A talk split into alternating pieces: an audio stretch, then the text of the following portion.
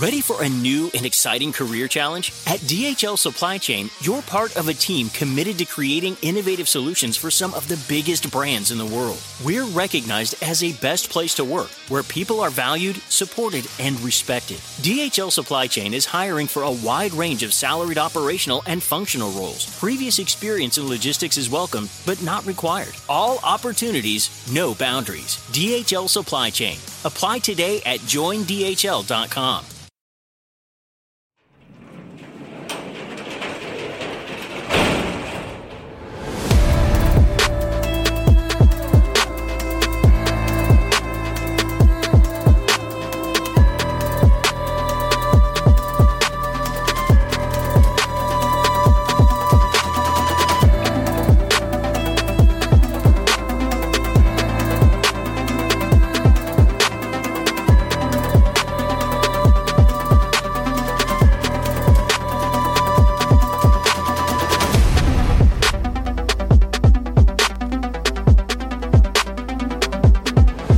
Welcome to True Crime Garage. Wherever you are, whatever you are doing, thanks for listening. I'm your host, Nick, and with me, as always, is a man who shops exclusively at Dan Flashes in the shops at the creek. Here is the captain. I'm a man who likes to flash. It's good to be seen and good to see you. Thanks for listening. Thanks for telling a friend.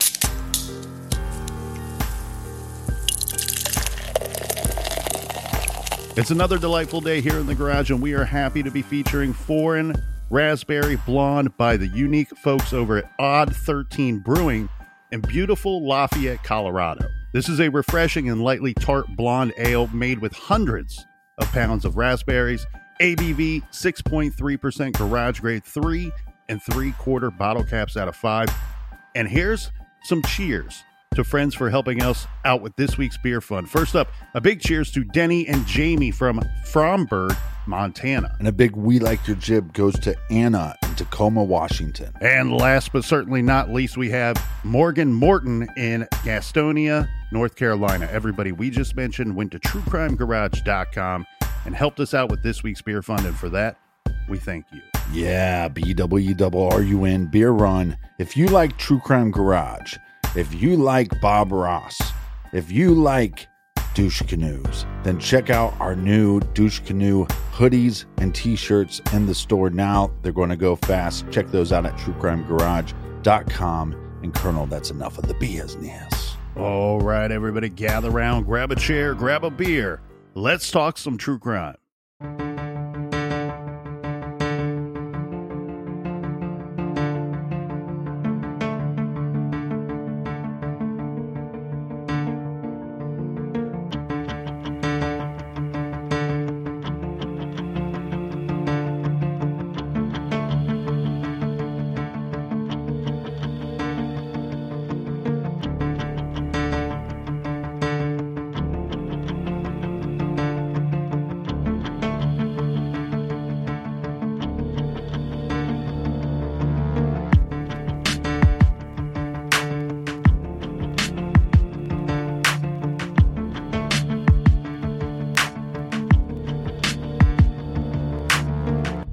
December 28th, 2017, Broomfield, Colorado, near Boulder.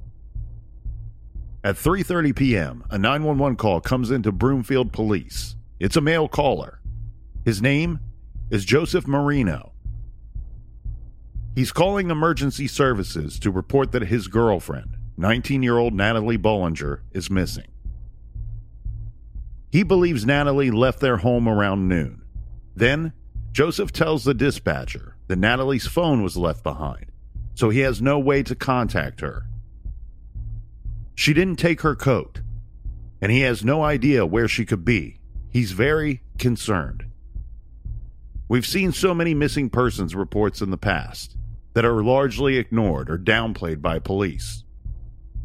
But here, Natalie's disappearance was of immediate concern because six days before she vanished, she had been issued a permanent restraining order against the man who Natalie claimed was stalking her. But there's more.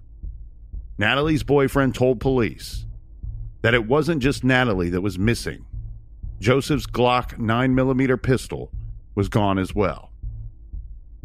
This is True Crime Garage, and this is the very mysterious case of Natalie Bollinger.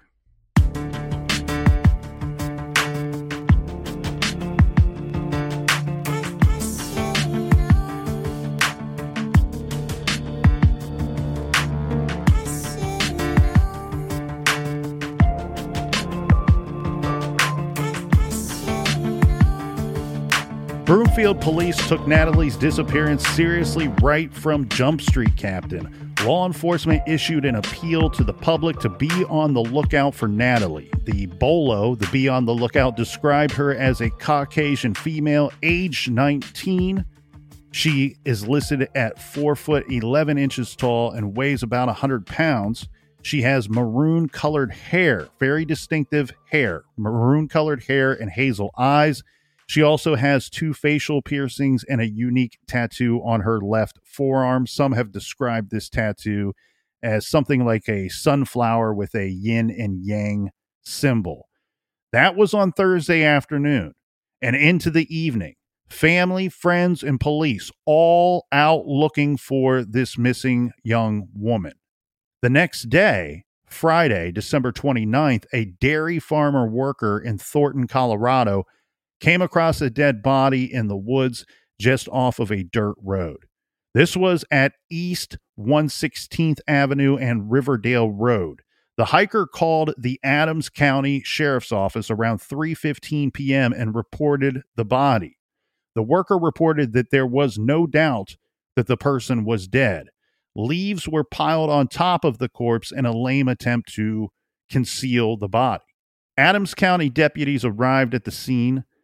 They observed the body of a female wearing black jeans, a black hoodie, black boots, and socks. Her body was covered in leaves. A single gunshot wound was visible in her head. Now, no identification was found with the body, but the Adams County authorities were quickly in touch with the Broomfield police, who issued the Be on the Lookout. They checked Natalie Bollinger's Facebook page. They see this distinctive tattoo, the distinctive hair, prominently featured on the Facebook page. And sadly, they're quick to be able to identify that the body is that of Natalie Bollinger.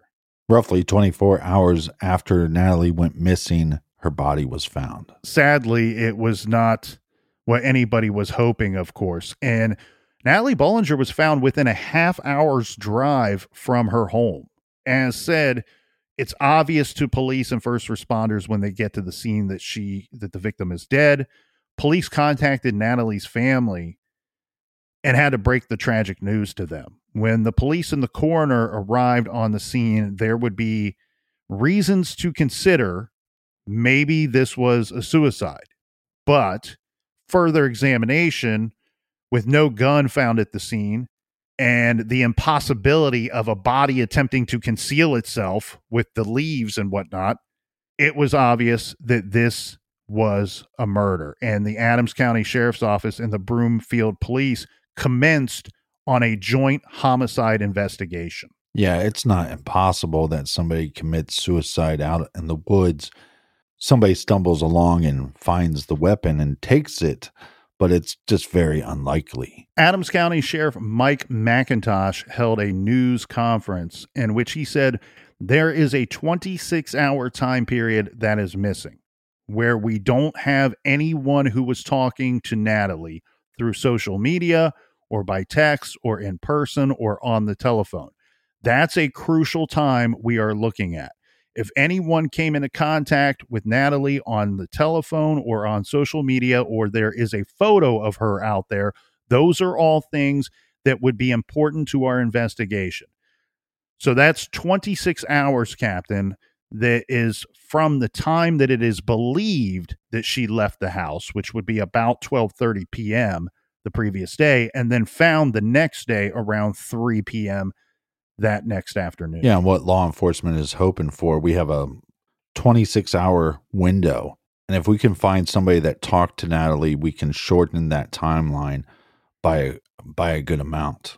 During the news conference, McIntosh read a prepared statement from Natalie's father, Ted Bollinger, that read, quote, Our family has been deeply devastated by this loss and cannot fully express how much we miss our beautiful Natalie. Our hearts are absolutely broken. End quote. Law enforcement is able to hone in on a suspect relatively quickly in Natalie's case. We learn about this, Captain, at this press conference. So we have Sheriff McIntosh that said at the press conference that there was no threat to anyone in the community. And Deputy Michael Kaiser told the Denver Post on December 29th, quote, there are people of interest, but no suspects at this time, end quote. And that was true, Captain. The authorities already had some persons of interest in their sights the very same day that Natalie was found. And with the comment about no threat to the community, they clearly suspected a targeted attack. And it looks like they probably had reason to. Definitely, if you're law enforcement and you just start going back through her communications on text message, you can see that she feels like there was at least somebody in her life that was emitting a threat to her. Okay, so let's address this persons of interest statement before we move on to someone who is an obvious suspect in my mind in this case, and frankly, one bizarre dude. A person of interest in this case, of course, would be Natalie's boyfriend, who she lived with. And some reports have the two as being engaged to get married. Natalie's boyfriend, Joseph, was looked at pretty good early in this investigation, but he was quickly cleared by detectives. And so they were able to move on to a more viable suspect at that time. The reason that they were able to move on from Joseph is at first they they liked him for a suspect because he reports his girlfriend as missing. However, he does not tell police immediately that the gun that was in their apartment was also missing. Right. He didn't report this and he comes clean with them very quickly saying, "Look, I I purposely withheld that information from you guys because I thought it would get Natalie in trouble. I want you to find her. I don't want her to get into any trouble. She's been having some issues and I don't want to create additional issues for her." So his heart was in the right place, maybe not his mind, but it was with good intentions and they also very quickly they're able to confirm he was at work that entire day. They speak with several people that he works with.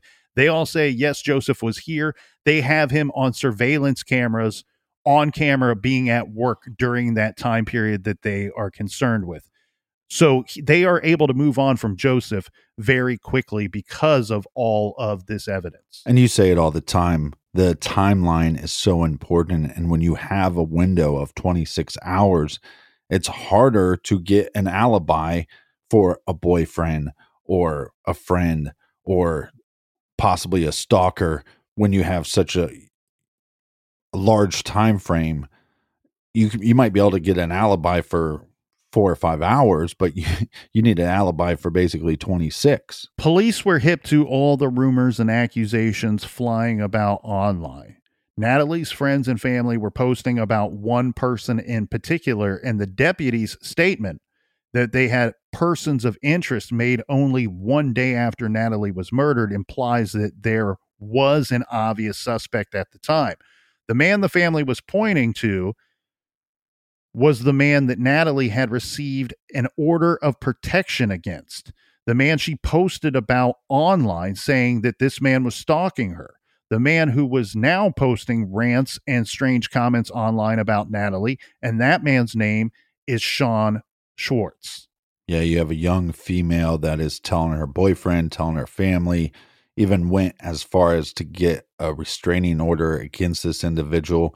And she goes missing obviously this is the first person that law enforcement wants to talk to.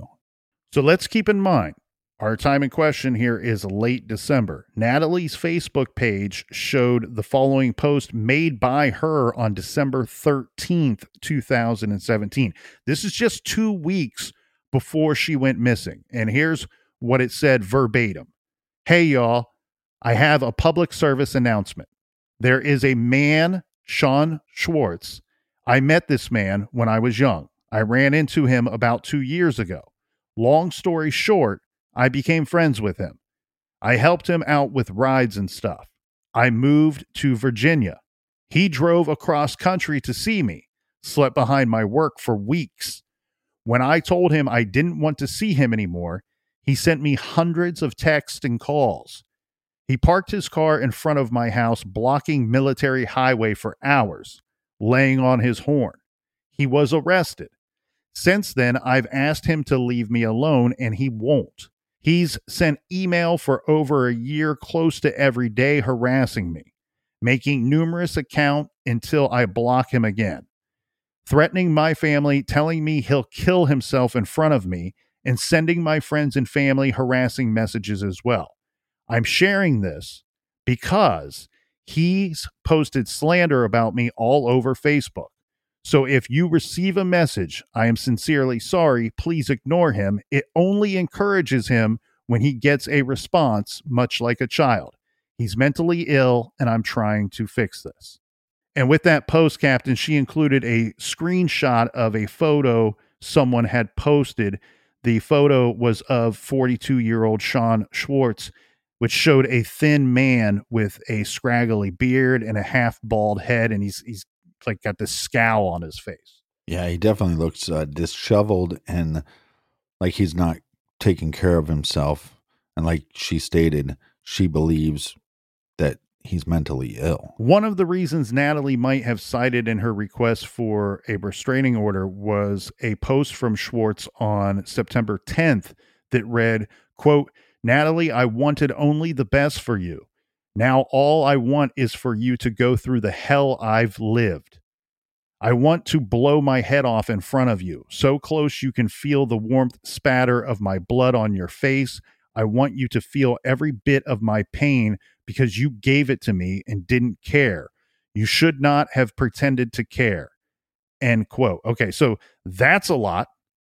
Uh, someone's a little needy here. That's a lot to unpack. According to Natalie's loved ones, Natalie was very afraid of Sean Schwartz. And judging by the post, it's frankly, it's easy to see why. Yeah, very easy to see why she would be afraid of Sean. These are not posts made by somebody in their right mind. This is definitely somebody that needs to get some help. Police pulled Schwartz in very quickly and interviewed him at length. Sheriff McIntosh told the media, quote, we have talked to him. We are not ready to call anyone a suspect, but it's certainly a part of our investigation. The Daily Camera, which is a Boulder newspaper, many of you might remember us talking about them from our JonBenét Ramsey coverage. They did a lot of terrific reporting in this case, in Natalie's case. They managed to get a comment from Sean Schwartz confirming that he had been questioned by police, but he wasn't arrested and no charges were forthcoming. But there was a lot of online activity accusing this guy, accusing Schwartz. This whole thing was playing out very publicly on Facebook. After all, Natalie herself, the victim, had posted on Facebook that she was being stalked by this man. And Schwartz himself was an incessant Facebook poster who used the forum to air his crazy ramblings. Schwartz was mentally ill. What exactly his diagnosis was is unclear. He admitted only to having Asperger's syndrome, a disorder which placed him on the autism spectrum, and Tourette's syndrome, which he blamed for poor communicative abilities. According to him, he received disability payments in excess of $700 a month because of these conditions. As a result, apparently he had nothing to do all day but post on Facebook and his YouTube channel. As we saw, he posted that very disturbing post about wanting to blow his brains out all over Natalie. And of course, it was not lost on anyone that Natalie had then died by being shot in the head. Obviously, when people were concerned about her being missing, they were contacting Sean, and he kept on saying, Look, I had nothing to do with it. Just help find Natalie. Natalie's friends and family, and even people who weren't involved at all, they're all posting that they knew. They're stating this online on Facebook and such.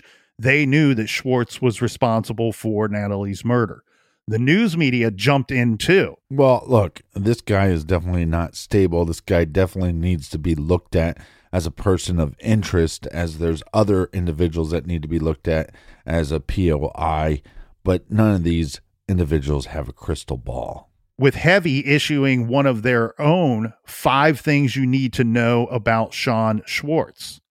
At first, Schwartz sort of kept it together, posting that he was still trying to stay out of the way and let the cops do their jobs.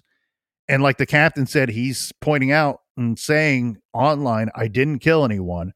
But according to Medium, Schwartz created a fake Facebook account and posted in the comments on Natalie's post in which she had outed him as a dangerous stalker. His secret post, he creates this fake account, Captain, so he can go in there and defend himself. Right. He's creating posts that's defending Sean Schwartz and implied that Natalie's family and friends knew exactly what had happened to her. Well, again, he's mentally ill, so him defending himself, it might come off making him look more guilty. He doesn't know that he's just adding fuel to the fire. Yes, so everyone online piled on Schwartz, the stalker whose target was now a murder victim. Then, after Schwartz's fake account is exposed for what it was, he starts posting back on his real account again. So, do you want to talk about some of these posts here, Captain? I never know how much of this stuff, this type of thing, the masses would want to hear. I think it's interesting. Okay, without going through every crazy and often violent or even threatening post that this guy made, he said things like he would kill them all and he hopes that they will all die. At one point, he makes claims that he was assaulted on more than one occasion by people accusing him of being responsible for Natalie's death, and then adds to that that the police turned a blind eye when he went to them to report these assaults. So he's saying these people aren't just accusing me online. I've been physically attacked out on the streets by people accusing me.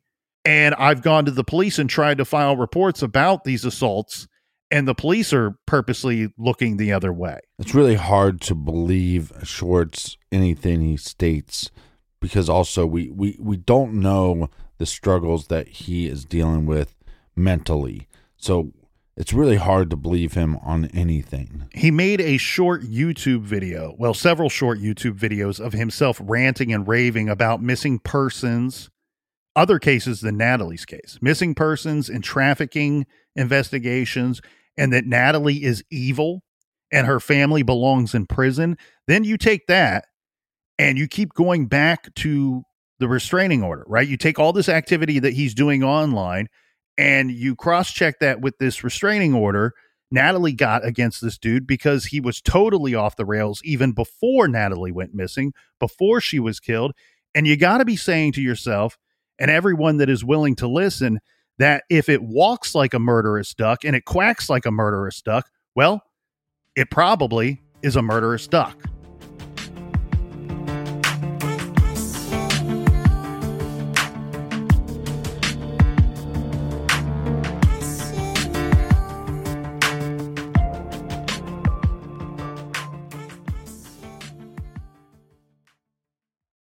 This show is sponsored by BetterHelp. We all carry around different stressors, big and small. When we keep them bottled up, it can start to affect us negatively. Therapy is a safe space to get things off your chest and to figure out how to work through whatever's weighing you down. If you're thinking of starting therapy, I highly recommend that you give BetterHelp a try. It's entirely online, designed to be convenient, flexible, and suited to your schedule. Just fill out a brief questionnaire to get matched with a licensed therapist and switch therapists anytime for no additional charge. Get it off your chest with BetterHelp. Visit betterhelp.com slash garage today to get 10% off your first month. That's betterhelp, H-E-L-P dot com slash garage. This show is proudly sponsored by BetterHelp. Check out betterhelp.com slash garage today. The best part of spring cleaning takeaway is the post clean clarity you get. It's kind of like when you find out that you've been paying a fortune for wireless. When Mint Mobile has phone plans for $15 a month when you purchase a three month plan, it's time to switch to Mint Mobile.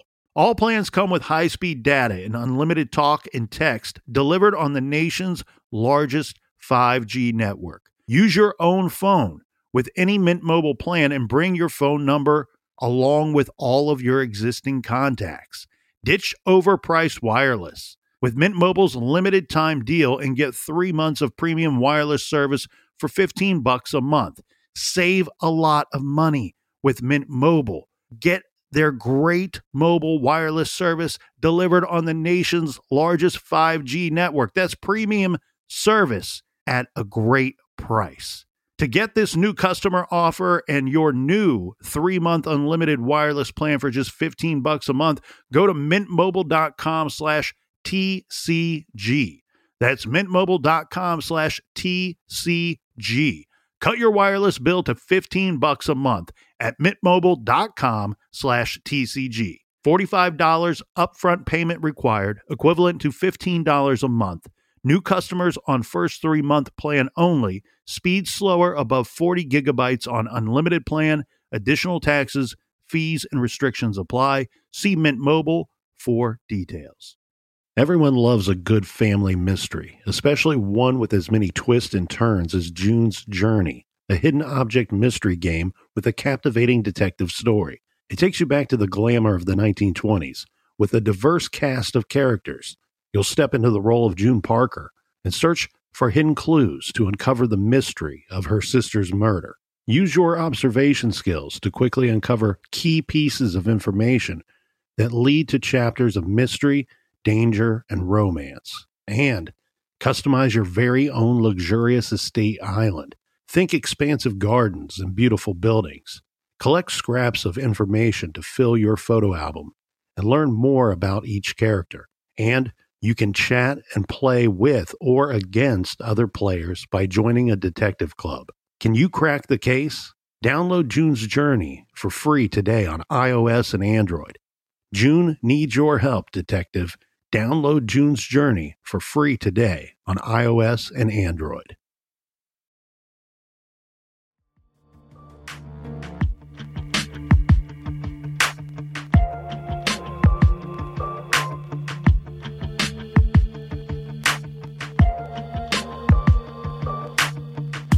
All right, we are back. Cheers, mates. Cheers to you, Colonel.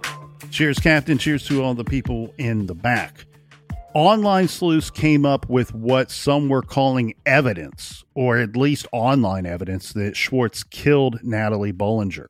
They noticed that his incessant Facebook post came to a screeching halt on December 28th with a post about a missing child, this around 3 a.m. that day. Then he remained offline for 19 hours. When he came back online, his first post was about Natalie being missing. This is at 9:50 p.m. on the 28th. And here we go, Captain. On January 9th, police arrested 37 year old Sean Schwartz.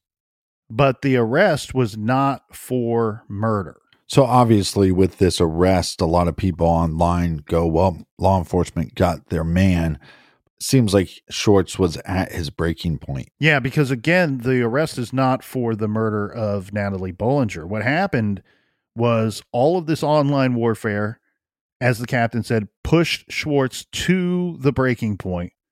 He was already showing signs of severe mental illness. After Natalie was found and the public tide of accusation against him continued to grow, he increasingly and desperately posted about his innocence that he had been unfairly convicted in the court of public opinion and that he wanted to help bring the real killer to justice.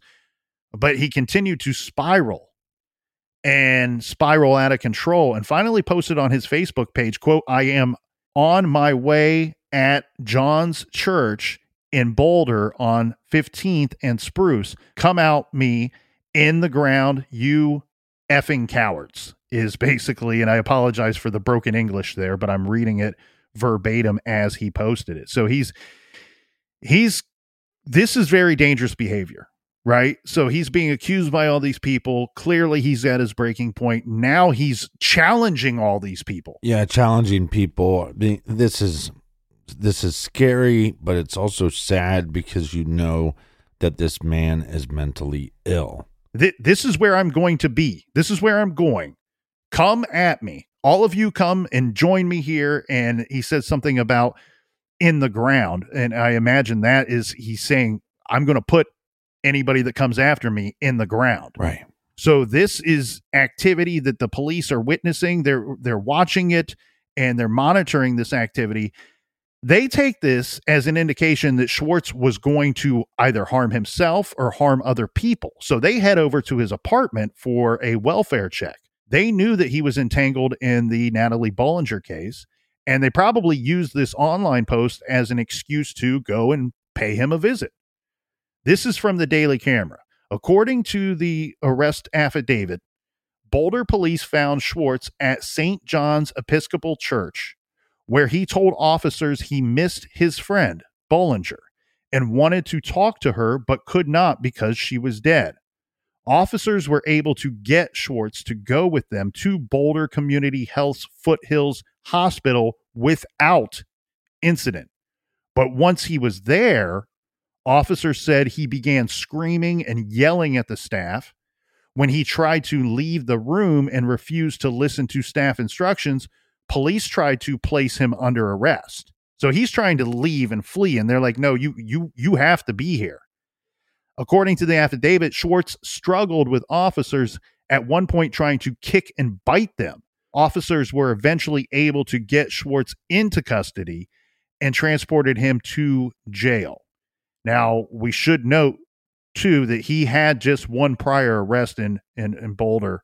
This was for theft. So while he is saying a lot of violent and threatening statements online, this is not a guy with a lengthy police record. No, but definitely an individual that's not stable. So again, he could hurt somebody, but he could hurt himself.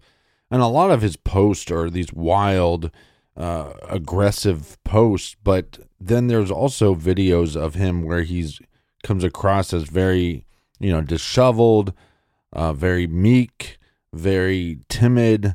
Uh, so this is a very difficult situation. And obviously, this has to be difficult for friends and family members because you think law enforcement has to look at this guy and this guy just makes sense that he's the one that's responsible. Schwartz was charged with second degree assault on a peace officer, obstructing a peace officer, and resisting arrest. The cops did tell the judge that he was a murder suspect and upped the bail but Sean Schwartz was released on a $5,000 personal recognizance bond, which a lot of people at the time thought was kind of surprising.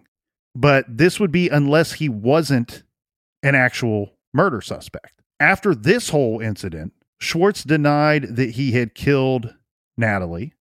He continued to deny that he killed Natalie. He posted online that cops scratched me off their list Reportedly, he had receipts verifying that he had a rock solid alibi for the 28th.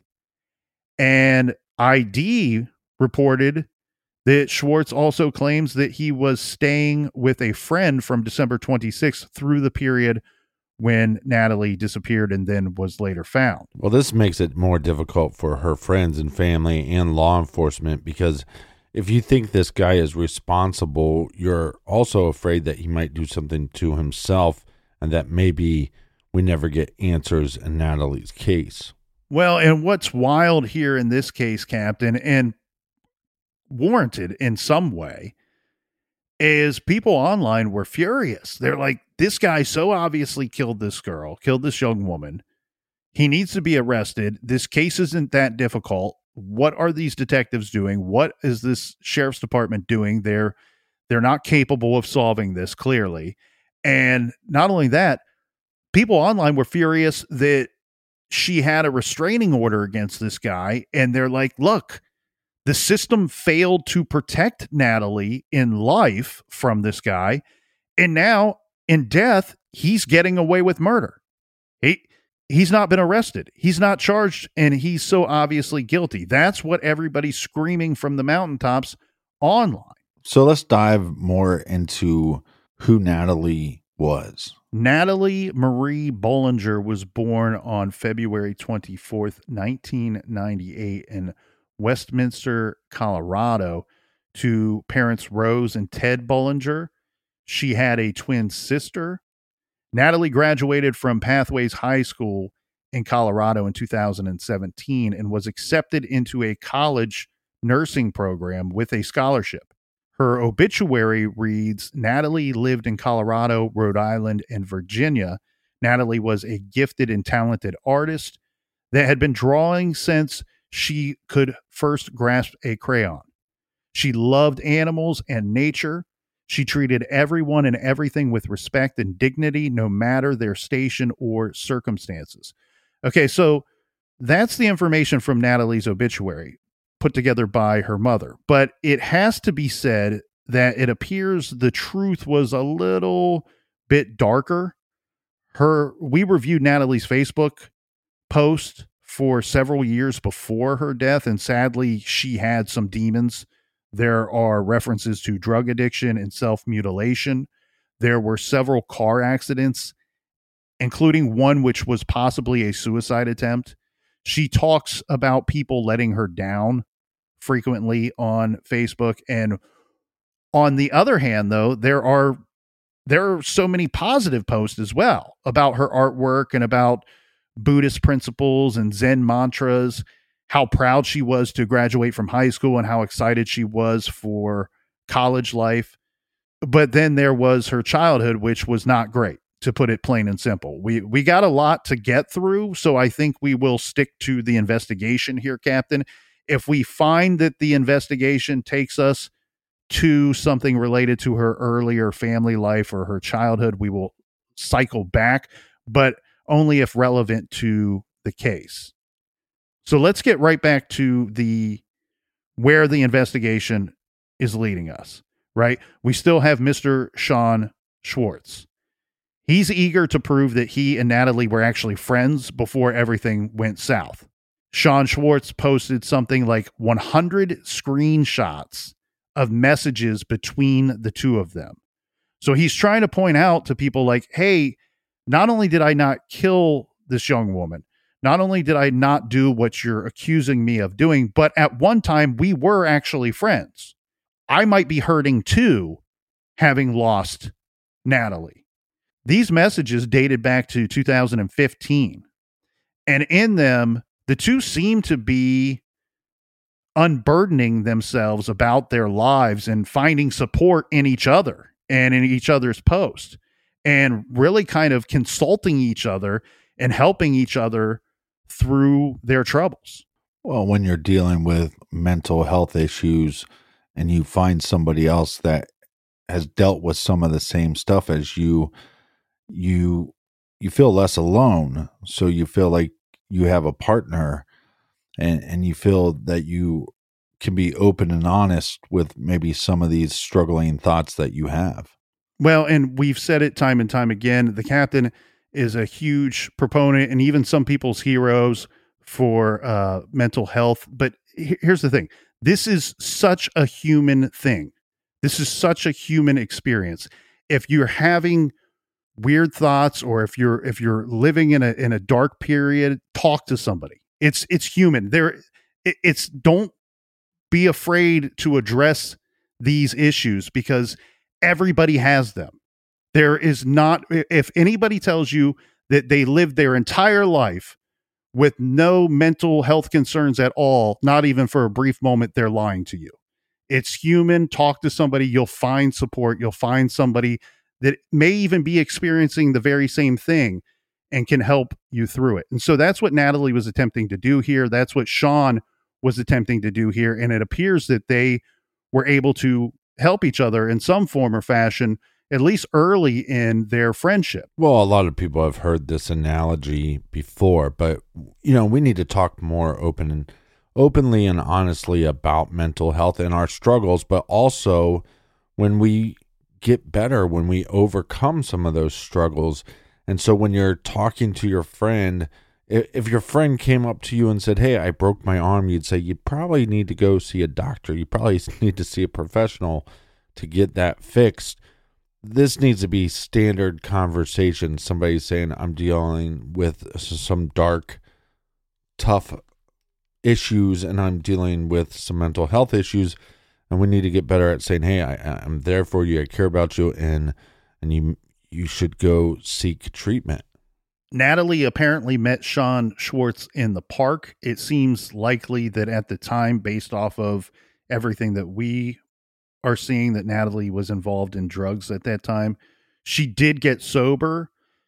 And even after getting sober, she maintained a friendship with Sean. That's that's just a fact. I know a lot of people don't like this Sean Schwartz character, but it's a fact that they were in fact friends or friendly at one time. She's trying to help this guy and she's providing services for him that he needs, you know, things like helping him with a ride somewhere from time to time and the verbal and emotional support by exchanging these messages. Now, at some point, this is in 2016. They had a falling out, which ended this friendship. Schwartz reportedly claimed in one of his videos online that it was because he had posted personal information about Natalie. This is personal information that she had shared with him, and he ends up posting this online and making it public. So we can see and certainly understand why they had a falling out. Right after her death, Sean tried to explain away the whole alleged stalking thing too. This to heavy.com. He says, quote, I have a flip phone that proves I was invited to Virginia by Natalie. We had no sexual relationship. I was her friend. I went to Virginia because Natalie got into a car accident within 24 hours of telling me she wanted to kill herself. That's why I went there. We were friends, end quote. Yeah, like you said, some people don't want to hear it, but they both obviously had a friendship at some point, and at some point they were both dependent on each other. All of these statements are true, right? It's true. Natalie did get into a bad accident, totaling her car, and the two had been friends, but clearly, what's so obvious to all of us, and unfortunately was not ever obvious to Mr. Schwartz, Natalie's impressions of him had completely changed at some point. The friendship went south and she became afraid of him. Right. She moves back to Colorado from Virginia in 2016. You can see it's not, sadly, we cannot interview Natalie to find out were these moves to get away from him or were there a whole lot of other factors involved in in the decision making right. the time. Natalie's parents' contentious relationship was obvious and evident from the planning of her funeral. As reported by Investigation Discovery on January 8th, Ted, her father, announced that funeral services for Natalie would be held the following day, but later announced that services had been canceled due to, quote, issues with funding. In the state of Colorado, you must have both parents agree to all funeral plans and cemetery arrangements. They must also agree on funds coming from the district attorney's office. Heath Carroll, managing partner of the funeral home, wrote in a Facebook post this may be funds from the burial assistance program for low income families. He wrote that Natalie's parents had been unable to reach an amicable agreement so the services were canceled. And it might show you a little bit of a glimpse of what Natalie was dealing with, with some of the struggles and the fighting between her family members. On January 11th, Natalie's mother, Rose Kelly, and her side of the family announced that memorial services would be held in Virginia on January 13th a funeral was held for Natalie at the Church of St. Teresa in Chesapeake. She says, quote, I am proud she was mine, Rose Self told 10 on Your Side News. All of the work that she had done, this is Rose talking about her daughter Natalie, all of the work that she had done and all of the plans she made and everything she was about to get catapulted into all of that. And she was super excited for her life end quote this we we discuss her having some dark times and having some dark periods in her past but there was also you know, life is a series of peaks and valleys. We all go through the peaks, we all go through the valleys. And Rose, her mother, is trying to point out yes, she had some of this dark stuff in her life, but she had all these other things that she was excited about, that she was planning for. She was trying to plan for the future and she was excited about going to school and she was excited about starting this portion of her life. It also goes to show that this this is the parents, this is her family, this is her friends and loved ones trying to accept the situation and trying to understand this horrible situation that they have found themselves in.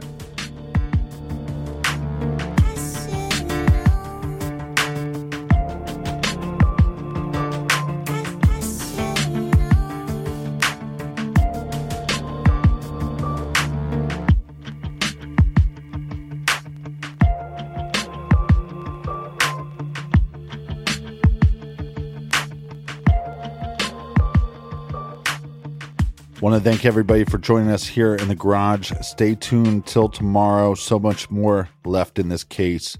And until then, Be good, be kind, and don't litter.